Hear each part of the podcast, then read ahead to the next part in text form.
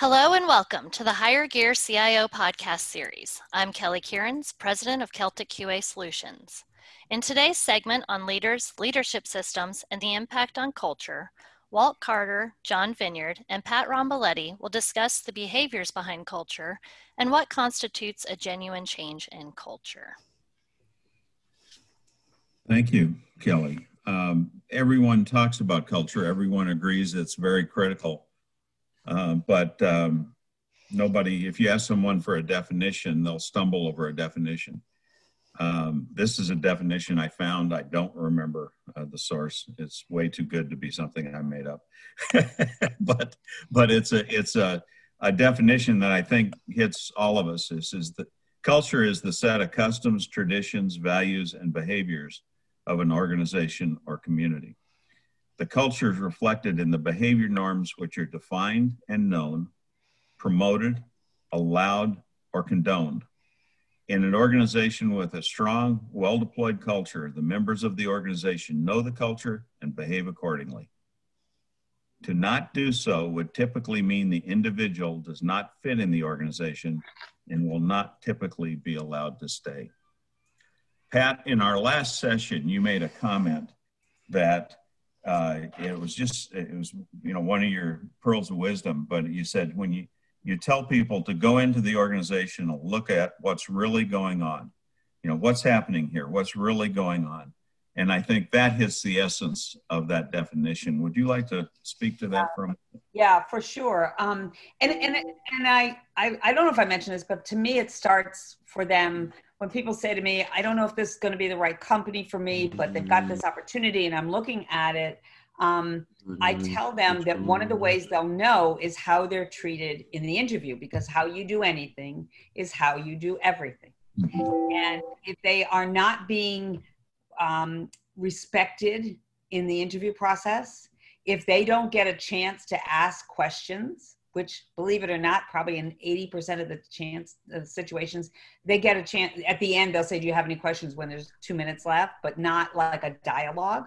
Um, so point being that's an indication of the culture. Are you a lecturing culture or a listening culture right? And that comes in the interview process right? So that's even step one um, then once they land and they're inside and it's you know they've they've accepted the fact that the interview process went well um, what i tell them is once you get inside watch the the what's being said and what watch what's being done. And what's being done always speaks louder ultimately than what's being said right? Um, and and watch whether you know many times my candidates are the senior level so they my clients are they've met with the ceo and the ceo has told them one thing. The very first thing i tell them with, uh, is as you're onboarding in those early days you've heard it from the top. See how that has been translated down into the organization on a day to day basis. Because the culture isn't saved for the annual meeting. It's not saved for the event it's it should be how they're operating on a day to day basis. And if there's a disconnect um, be alert to it because you're going to have to adapt to that. Walt would you like to add to that please?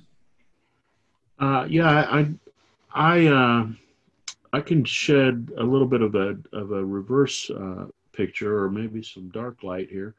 Um, yeah i've been part of cultures in the past where things were not right, and it was obvious from the get go that things were not right. And uh, and and in both cases, uh, it felt like, yeah, you know, why is everybody so nervous here? Why is everybody so hesitant to take a stand on anything? Why, in an organization where your job is to get things done, is it so hard to get somebody to make a commitment to a path?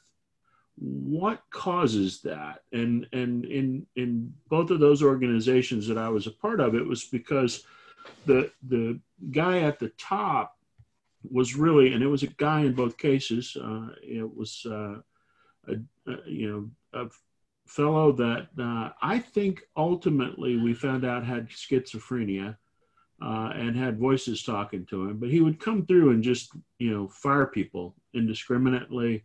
Uh, uh, and uh, it, it, was a very odd thing. I, I, worked for a guy who reported into the CEO uh, in that culture, and uh, he would come back from a meeting with the CEO, turn on loud rock music in his office, shut the door, and you couldn't talk to him for a few hours. He said, "I just need to decompress." I just had, you know, a brush with insanity, and I don't want to pass that along to anybody. Uh, and uh, in another organization, the guy I don't think was, you know, certifiable in any way. He just was a entrepreneur that had done things himself, had gotten used to be able to grab the bull by the horns and shake it and make things happen. Uh, and he was very, very much uh, used to the idea that he could walk through any area of now a much larger company and grab the bull again and shake things into the position that he wanted them. Unfortunately, he was not always aligned with the people that he had signed had assigned responsibility to those departments or, or compartments of his business. And, and consequently, he kept losing key staff members at the senior level because he was going really around them through them bulldozing through them to you know make decisions that frankly he had already delegated. Uh, so it's not micromanagement. It wasn't telling you as a manager you need to go make these things happen. It was literally going around you and doing it. And and then it and, and in that particular business it got so bad that they had to relocate from here in atlanta to texas in order to hire staff. They, they had such a bad reputation after a while, particularly at the senior leadership levels.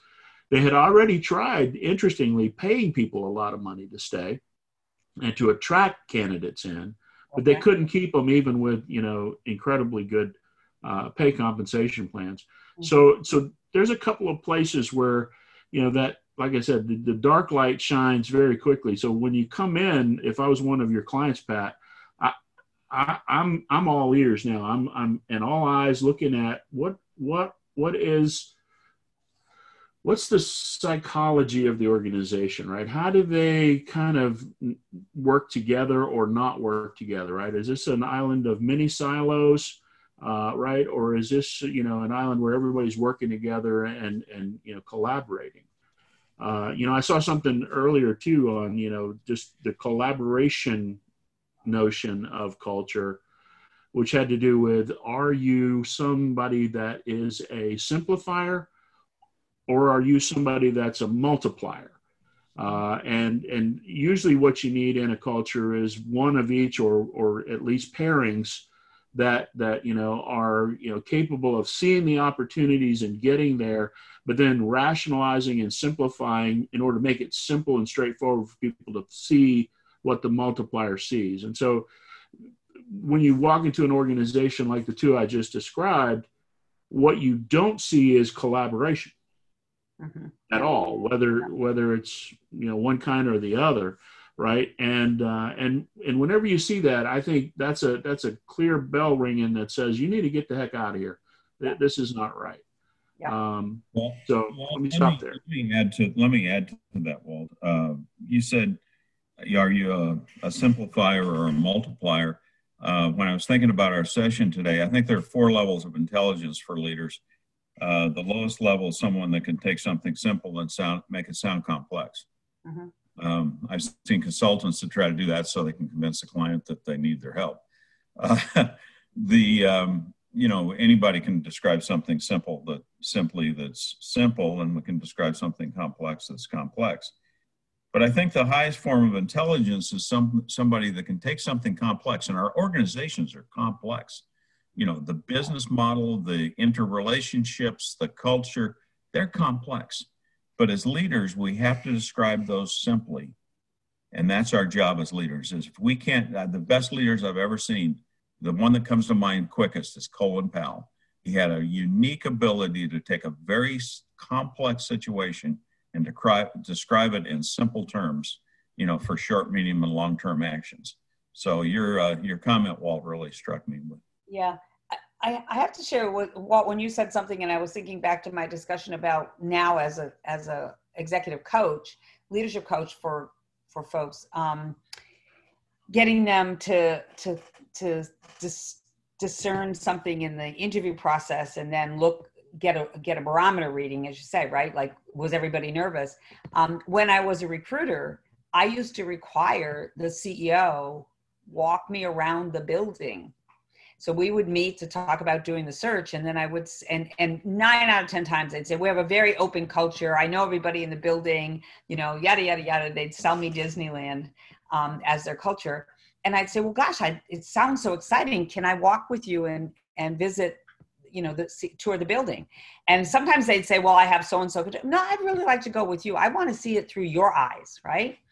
And i can tell you that we would i remember this one situation vividly for um, a ceo up in the bay area and he took me through the organization and this i know everybody's name everybody you know we're all one big family. He would we would walk into the department and people they was still back in the day of more cubicles than not and people would duck down. Like nobody stood up and said hey bob how you doing? Hey bob good to see you. Nobody. They ducked down.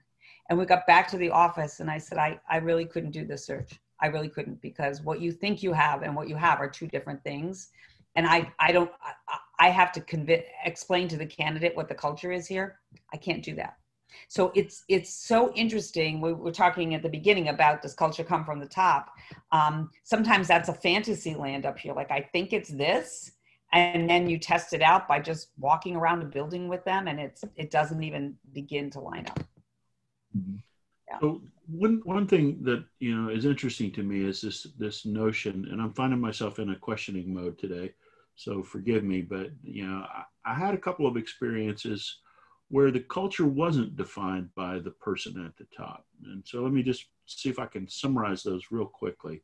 Mm. Um, when I was a officer trainee, John, years ago down in San Antonio, I uh, I, I, found myself uh, drafted into a squadron of you know officer trainees. It was squadron number nine uh, at uh, at the base there, and uh, we were the Red Hot Squadron. And Captain Cooley was our uh, our squadron commander, and he was real Air Force, real captain, and a pilot, a fighter pilot, not just any Air Force guy, but a real honest to goodness brown leather jacket wearing fighter pilot. And uh, Captain Cooley's team made sure that we all knew that Captain Cooley had expectations of us trainees right from day one. For instance, when Captain Cooley came into the room, we would all rise to our feet and cheer as loudly as we could for Captain Cooley. And we would say his name as many times as we could Cooley, Cooley, he's the best.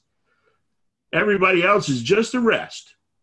And so, what, and, and it wasn't Captain Cooley that was doing that, it was the people around him that were spreading that culture uh, and and by the way, Captain Cooley was just one of about hundred captains and majors and lieutenant colonels and colonels and a couple of Medal of Honor winners and a few uh, general officers that were on part of that officer trainee program there, uh, you know, at Lackland Air Force Base.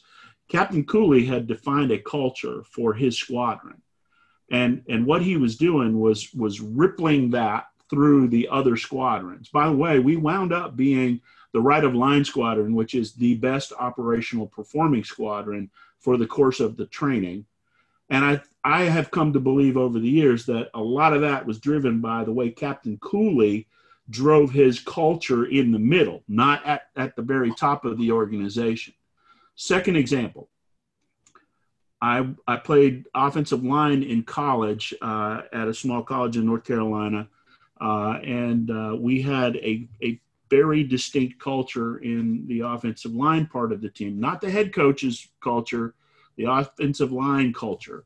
Uh, we we were bubbas, and we did things that nobody that I've ever seen on any other football team have ever done.